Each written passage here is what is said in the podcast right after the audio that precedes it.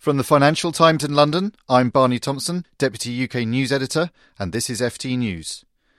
Three years ago, the F T went to three towns in Britain to look at the likely impact of the government's cuts to welfare. We tried to predict how much money people stood to lose and what, if anything, they could do about it. Was the government right? Would a tougher approach to welfare get more people into the job centres, or would the changes only increase the pain for the most vulnerable?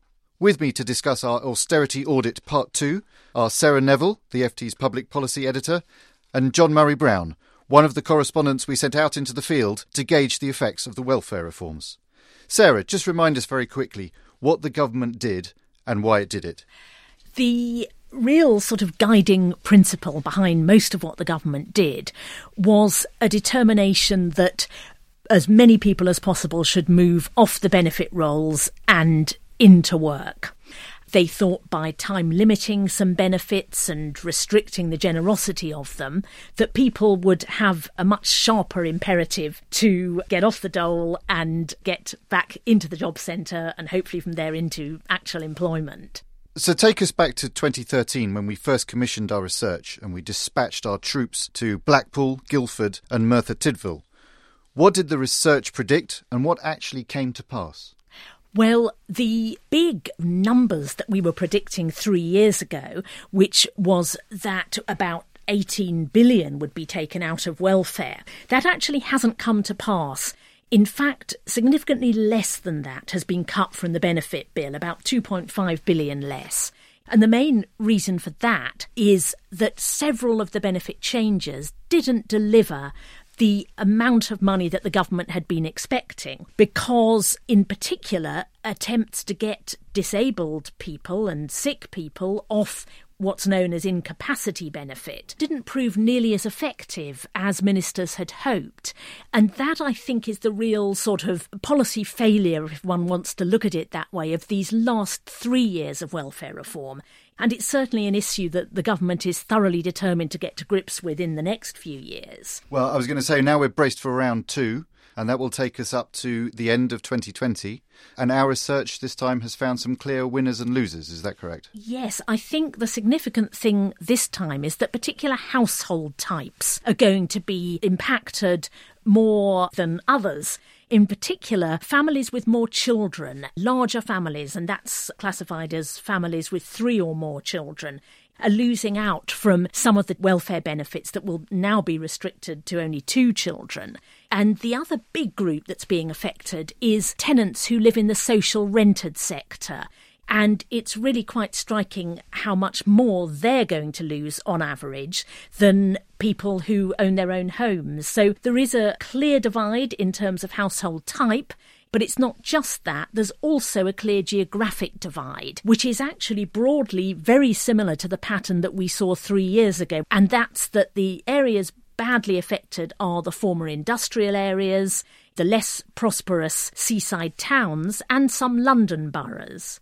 John, you went to one of those former industrial areas. You went to Merthyr Tydfil, where the proportion of the uh, potential workforce on some form of disability or sickness benefit is among the highest in Britain. And the forecast was for gloom and doom. You were there three years ago and you went back. Did you find a town that had suffered, one that was under the cosh? No, I'd say it's fared moderately well. I mean, it's still an unemployment black spot, but the unemployment rate has come down and also the employment rate has improved quite substantially.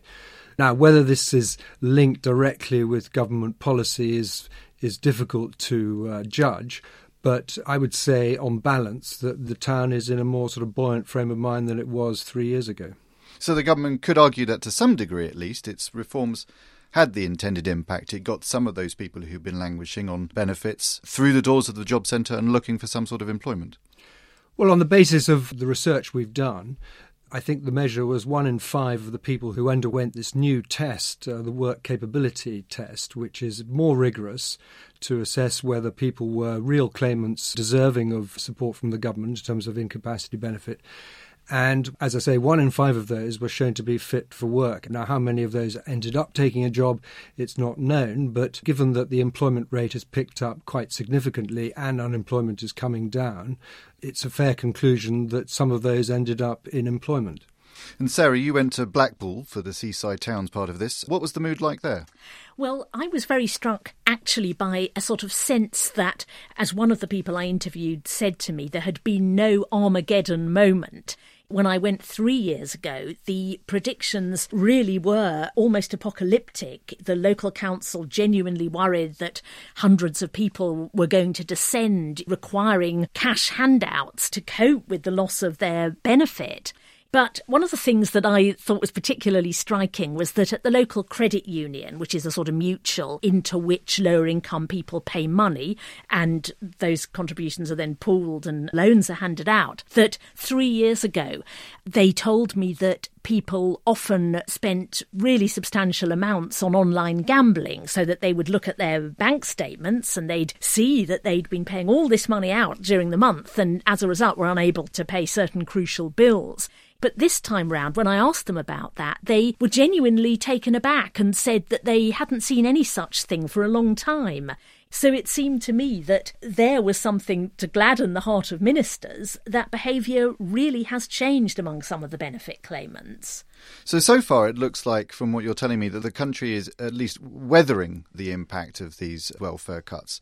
But the question for both of you is, are they going to be able to handle even deeper cuts? John, what was your impression? I would say it will be difficult because during the first phase, the Welsh Government was very instrumental in supporting local councils. Their budgets were protected, and the knock-on effect of that was that things like council tax benefit was not cut as harshly as it was in England. And so if council budgets are cut further, as they will be, I think the knock-on effect of that on local communities will be considerable and make it more difficult to weather some of the changes coming down the road. So do you think that's going to be the picture across the country? Well, I think the overarching story of the years of coalition government is actually that none of the austerity cuts have had anything like the impact that many people had feared. I mean, public services, by and large, have kept going. There have been big cuts in some crucial services like care for the elderly, but broadly, services have been maintained and public satisfaction levels, astonishingly, have even risen in some areas. So I wouldn't like to bet on Blackpool not being able to survive another round of cuts. But presumably it hasn't all been plain sailing. No, definitely not. The one thing I would say is that they have a large number of people who live in the social rented sector. And as I mentioned earlier, that's one of the groups that's going to be particularly impacted. The people in Blackpool had seen signs of a population who have been struggling more with their finances. The credit union had seen a rise in loan delinquencies and indeed in people saying that they could no longer afford to maintain their membership of the credit union at all. And that creates the possibility, of course, of significant numbers of people without a safety net for any emergency that does come along. And the council told me that food banks had continued. That's places where people literally go to get free food. So there had been signs of a sort of growing precariousness amongst the benefit-dependent population. I wouldn't want to minimise that, but overall it seemed to me the message was, slightly to Blackpool's surprise, it had actually coped so far with the cuts. Sarah Neville, John Murray Brown, thank you both very much.